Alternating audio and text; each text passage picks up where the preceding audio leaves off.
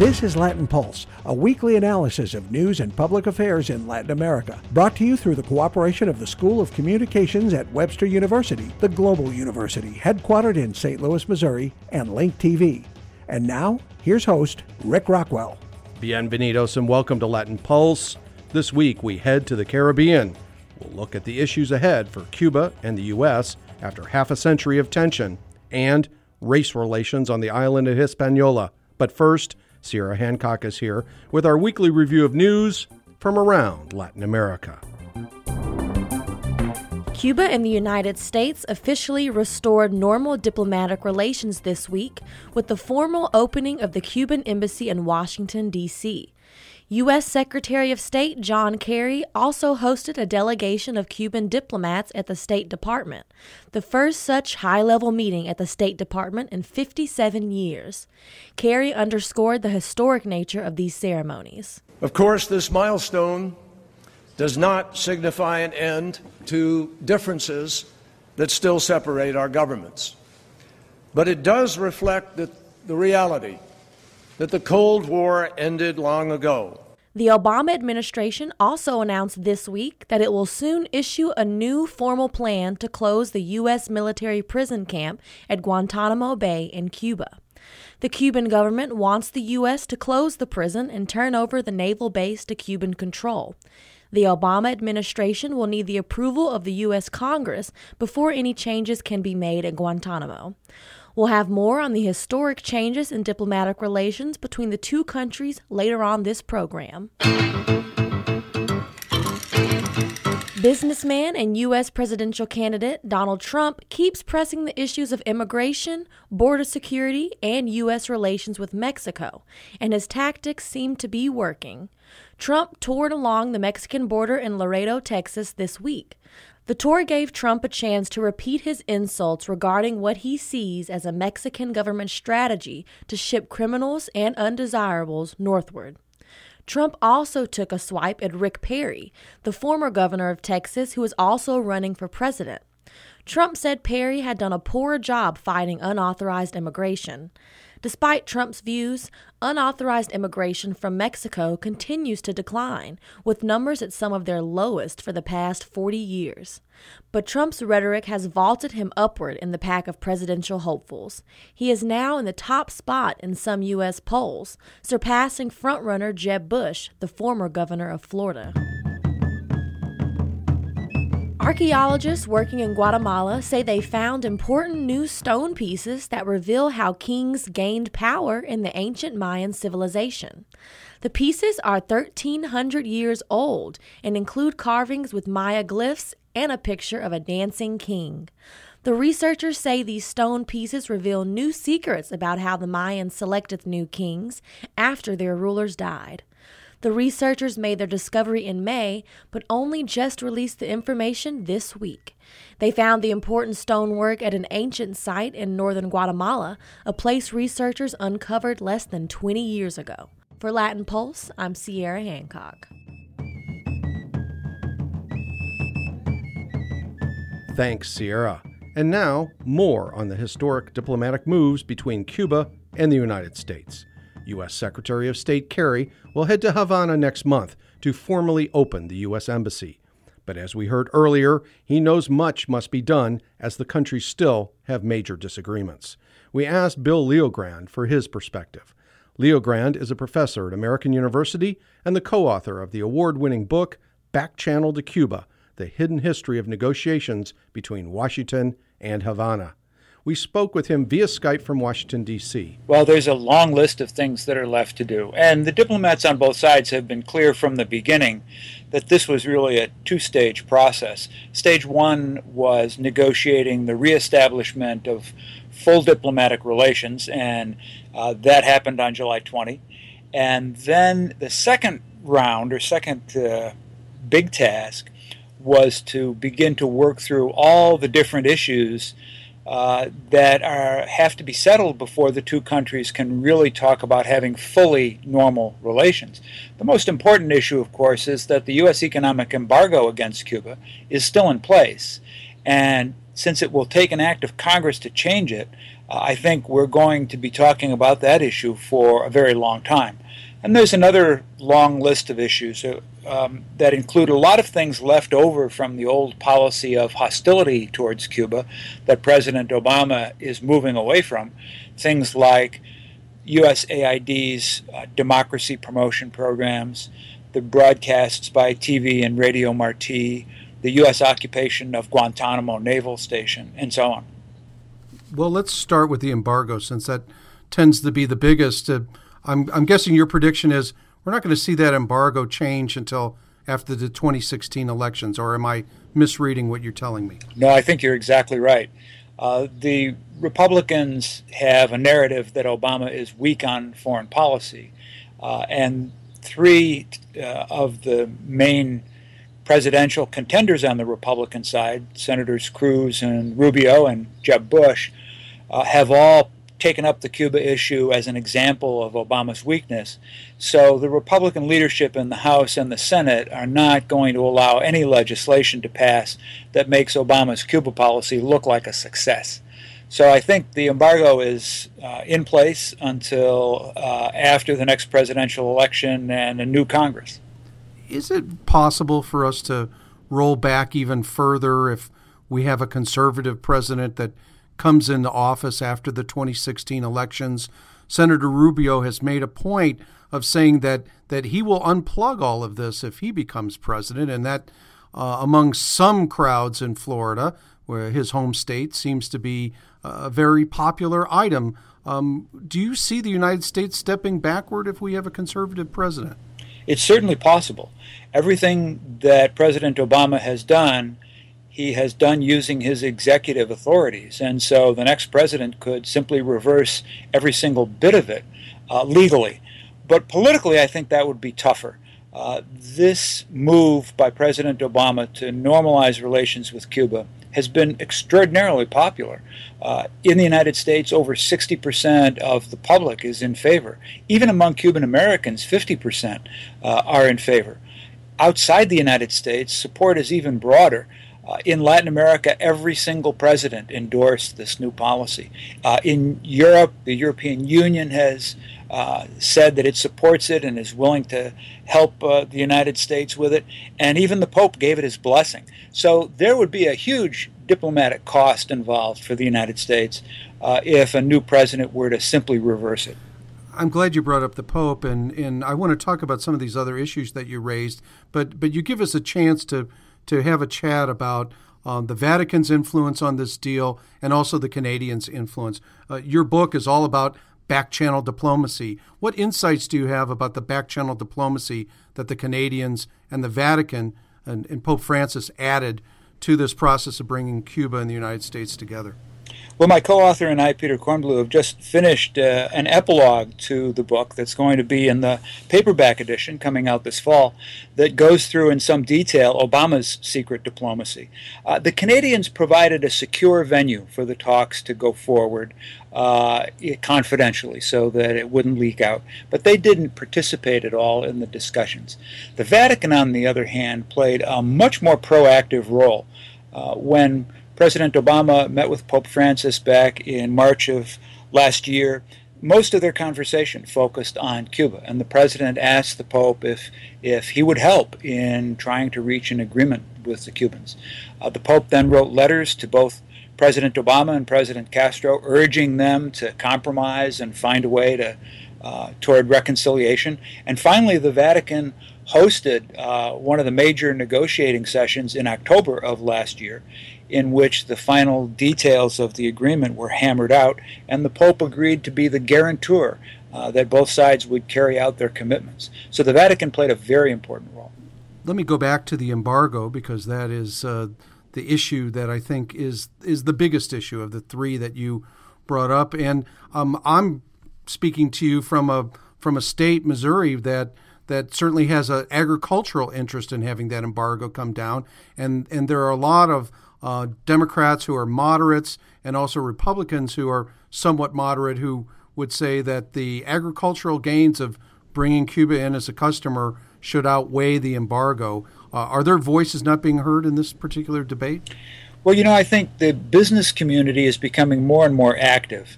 Uh, before this change in policy, uh, businesses were interested in Cuba, but they understood that they'd be, you know, really sailing uh, against the tide if they uh, tried to push on it as long as the President of the United States was not willing to try to normalize the relationship. But now that Obama has called for the embargo to be repealed, U.S. businesses are much, much more interested now in trying to get a foothold in the Cuban market. Uh, and I think because a lot of those businesses are Republican and, and support Republicans for elected office, uh, that there is a possibility that more moderate Republicans in the next Congress will be open to a discussion about changing the embargo. I, I, you mentioned that three prominent Republicans who are running for president have made Cuba an issue. Uh, by the end of the summer, we're expecting some 17 Republicans to be running. Am, am I to take it that Cuba isn't that big of an issue um, if only three are really talking about it? Well, except for Rand Paul, none of the other uh, Republican candidates have endorsed uh, Obama's policy towards Cuba, but they haven't really made it a big issue in the way that uh, Cruz and Rubio and Bush have. I think that the reason that it's become an issue among the Republican presidential candidates is because of how important the Florida Republican primary is going to be. Uh, in particular, if Marco Rubio wants to win the nomination from Jeb Bush, he's going to have to beat him in the Florida primary. And I think Rubio's strategy is to be tougher on the Cuba issue than Bush is in order to try to win the most conservative element of the Cuban American community. But when we get to the general election, Cuba is not going to be an issue. There are very few people in the United States who will pick their presidential uh, candidate based on their policy toward Cuba. And, and likewise, most people don't really know about the um, regime change policies that, that many presidents have carried out uh, against Cuba as, as part of our regular policy. And that brings me to the issues that you raised about um, the U.S. Agency for International Development, USAID, and its what are called democracy promotion programs in Cuba, and also TV and Radio Marti, which is an attempt to to um, stream information into Cuba. Um, um I guess the U.S. propaganda view. I find it very interesting.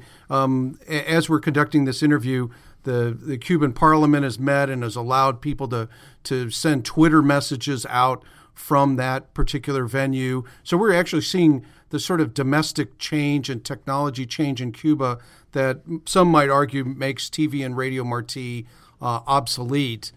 Um, what are your thoughts about those particular programs? Well, there's no question that there's a digital revolution underway in Cuba. Since Raul Castro legalized um, the private purchase of computers and cell phones, uh, both have just spread like wildfire across the island. Uh, Cuba has very low internet connectivity, but the government is committed to expanding it, and they've been making uh, some pretty good progress in the last few months, opening uh, some uh, Wi-Fi networks uh, in in some of the most popular uh, areas of the city of Havana.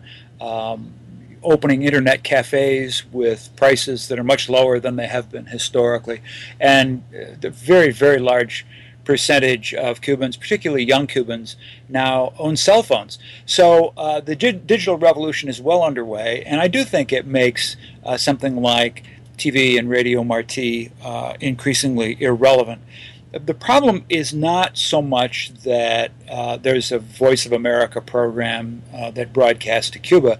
It's the, the way in which historically TV and Radio Marti have been uh, captive of the more conservative element in the Cuban American community to the point where at times they've actually uh, uh, contradicted U.S. policy, uh, which is which is pretty strange given that they're a, a, a U.S. government uh, stations. Uh, so I, I, do think that those are going to be an issue going forward. The Cubans regard them as a violation of international protocols on international broadcasting. Uh, so I think you know we'll we'll see the Cubans put that issue on the table. So far, the Obama administration has not been willing to really have a discussion about those. What haven't we covered that you think is important for us to discuss in this climate after both countries are now working with open embassies? I think what we're going to see next is progress on a whole series of bilateral agreements between Cuba and the United States on issues of mutual interest. Uh, you know, that's a sort of a, a, different category than the issues where there's conflict and, and different positions need to be negotiated through. But there's a lot of issues on which we have common interest with the Cubans, and we could be cooperating a lot more than we have historically. Things like um, counter narcotics trafficking, things like uh, Coast Guard uh, cooperation and search and rescue in the Caribbean, environmental protection, particularly oil spill prevention and uh, mitigation in the Caribbean uh, international health issues. There's just a very, very wide range of things on which uh, you, you know closer cooperation will serve the interests of both countries. Thank you so much. Bill LeoGrande, a professor at American University and the co author of Back Channel to Cuba, our guest today on Latin Pulse, joining us via Skype from Washington, D.C. Thank you. Thank you. Coming up race relations, immigration, and controversy the simmering tensions in the Dominican Republic. Stay with us. This planet we call Earth, abundant with new food, new cures, new life. An amazing place. Please don't let it vanish without a trace. Call for your free World Wildlife Fund Action Kit with 10 simple things you can do to help leave our children a living planet Call 1 800 CALLWWF. Welcome back to Latin Pulse. The island of Hispaniola is often the island that the media forgot in the Caribbean.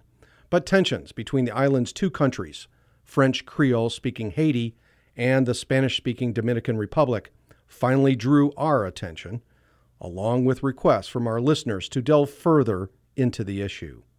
The Dominican Republic wants to deport hundreds of thousands of unauthorized immigrants from Haiti. Many of those people were actually born in the Dominican Republic to Haitian parents, but they're not recognized legally as Dominican citizens. This week, Haiti fired its ambassador to the Dominican Republic, saying he was not adequately defending Haitian views and culture. Although the Dominican Republic has threatened to begin mass forced deportations, International condemnation of the policy as racist has slowed implementation. However, hundreds have been forced across the border already. We turned to Tim Shenk for his analysis. Shenk recently returned from an extended trip to the Dominican Republic, and he's the co author of an analysis of the situation posted on Telesur's website this week. Shenk is with the Committee on U.S. Latin American Relations at Cornell University. He joined us via Skype from Austin, Texas it's a really troubling situation, and I think it's it hasn't come out of nowhere, to put it that way. The treatment of Haitians and Haitian workers in the Dominican Republic has been uh, a really difficult issue for for decades. There was a law passed last year called the Plan for Regularization of Foreigners, Law 169.14 in the Dominican Republic, which kind of set a time period for people with improper documentation to regularize their status, as it's said in Spanish. So this came about sort of because of a law passed in 2013 known as La Sentencia, which applies to all people born to immigrants who arrived in the Dominican Republic after 1929. This law says that these people and their descendants would not be issued their Dominican national ID card and they would have a transitory status in the country until their case was further investigated. And so this has really scared a lot of people of of um, Dominicans of Haitian descent, maybe people whose grandparents were brought over to the Dominican Republic through a contract to cut sugarcane, contract that was signed by the Dominican Dominican and Haitian governments. Those that started in the 50s. Um, and ever since then, there's been sort of a, a real back and forth of Haitian laborers who are brought over in times of real need for the for the country, mostly in agriculture and in construction industries, and then tried to be repatriated when the when the demand for labor isn't quite as high. Um, so June 17 was the official deadline for people to to submit their paperwork and apply for regular status in the Dominican Republic. And, and there was a big fear that there was going to be a, a massive deportation. People were talking about hundreds of thousands of people being deported and rounded up and picked up because of maybe Haitian looking features or more African looking features or darker skin. Uh, that hasn't happened as far as I am aware of. Uh, it seems to be a very slow bureaucracy, as in many other areas in the, in the DR. Um, and I think in the international press and the U.S. press, I've I've seen some things that have been a little bit concerning to me about how this issue is being treated, and so I wanted to note a couple of things about that. I think a lot of people who are looking at the situation in the DR have a tendency to apply U.S. racial categories to the Dominican Republic and to Haiti. And there's some people who have been writing, you know, the Dominican is more racist than the U.S. And sort of with the implication that, you know, Dominicans are really backwards and racist and almost ridiculous in their understanding of, of racial politics. But I actually think that this this reading of the situation really misses some it misses the categories that people use. People don't understand themselves to be white or people of color in the same way that, that people might here in the US. Um, and it also misses the complex relationships that exist between Dominicans, Dominican Haitians, Haitians, Dominicans who born and raised in the DR who might have darker facial features or darker skin color.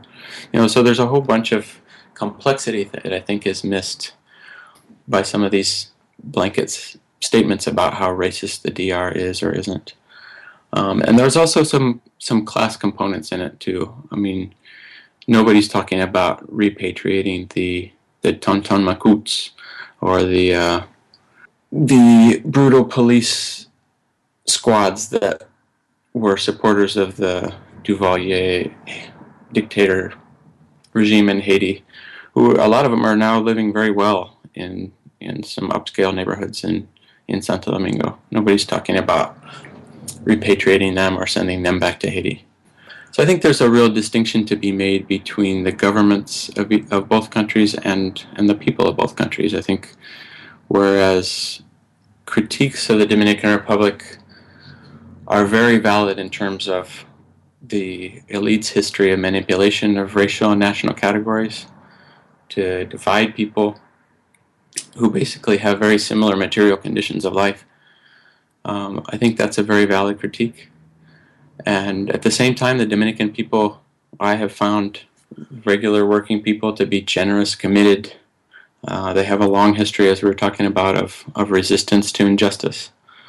And there's also been just really amazing examples of Dominican Haitian collaboration throughout the years and throughout the centuries.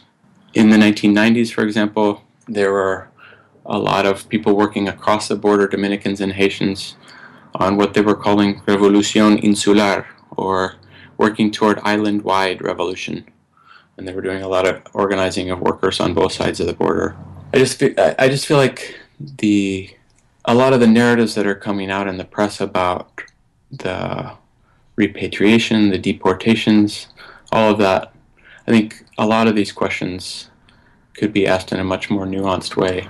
Let's try for some nuance then and, and go back to some of these issues of racism that have come up in the media. I'm I'm wondering about the Dominican Supreme Court and its decision regarding citizenship uh, of people who have Haitian backgrounds.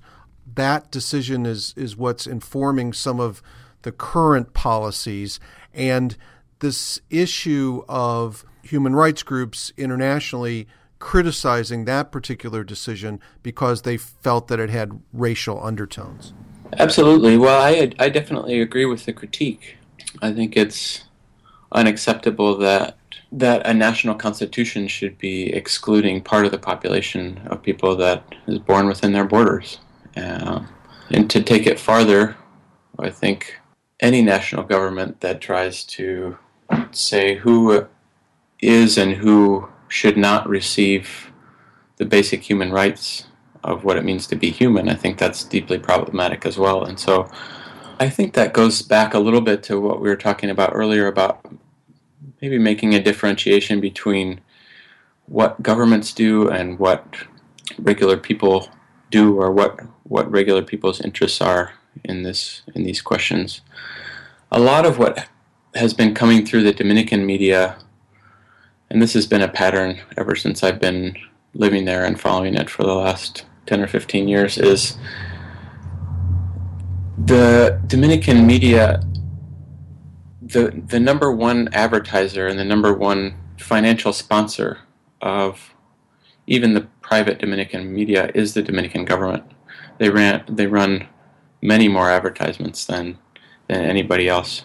It's not surprising to me that that what would come out on TV or the radio or newspapers would be fairly close to a, a government party line on on Dominican Haitian issues. Let me bring us back to the contemporary scene and and the issue of the deportations. We have seen Haitians being deported during this particular time period, not the massive uh, tens of thousands. Uh, some have estimated as many as a half million unauthorized um, workers from Haiti are currently in the Dominican Republic. So we haven't seen those massive deportations, but we have seen people picked up by authorities and, and sent back, some who have lived in the Dominican Republic for some years. Yeah, that's true. And I think that's part of a longer trajectory of the waxes and wanes of the Dominican labor market. It's it's always been big business. Well, I shouldn't say always, but in the last several decades, it's been big business for um, Dominican migration officials and Dominican business people and construction contractors, for example, to kind of pull that old trick of bringing Haitian workers over, having them work for a period of time, and then on payday, kind of call the migration officials in and have them sent back. A lot of Haitians that I've one Haitian guy that I talked to who sold DVDs on the street a few years ago. He said, you know, I'm always here. If I'm not here, then I've been deported and I'll be back in three days. So look out for me, you know. And he had it very clear in his mind that he was going to have to pay off about a dozen different checkpoints of Dominican armed forces personnel who would do checkpoints all the way from the Haitian border uh, much into the Dominican interior. And so there's also a lot of people who are are making money off of it. I mean, it's it's understood that if you are a Dominican, you're part of the Dominican Army or you're part of the National Guard, and you get placed out on the border at Dajabon or Jimani, Elias Pina, one of these places. It used to be a punishment, but now it's a reward for something that you've done because it's understood that you'll be making quite a bit of money in bribes. Thank you so much. Tim Shenk, the coordinator of the Committee on U.S. Latin American Relations at Cornell University, joining us on Latin Pulse today from Austin, Texas via Skype. Thank you so much. Thank you very much, Rick. We'll hear more from that interview with Tim Shenk next week. This summer, Latin Pulse is available on a variety of new online platforms, including the new website Latin America Goes Global. You can find us there at Latin America Goes Global, all one word, dot org. Thanks for joining us this week for Latin Pulse. If you'd like to send us your suggestions or comments, you may leave us a message online via SoundCloud, or you may write us via email. You can find us at latinpulse at gmx.com. That's Latin Pulse, all one word, at gmx.com. If you're looking for earlier editions of Latin Pulse, we're available in various locations on the web, including iTunes, Facebook, and Flipboard. You can also find us in the Brazilian online game, Mini Mundos. To see the Latin Pulse archives of video programs on Latin America, you can check out Link TV's website, www.linktv, all one word, .org, and then slash Latin Pulse, also all one word. That's www.linktv.org slash Latin Pulse. Thanks for joining us this week on Latin Pulse. For our entire team, production assistant Sierra Hancock and producer Jim Singer, I'm Rick Rockwell. Escúchenos otra vez Gracias por su tiempo. Latin Pulse is produced at the School of Communications at Webster University, the global university, headquartered in St. Louis, Missouri, with music copyright support through Webster University and Link TV. This program is copyright 2015 Las Rocas Productions.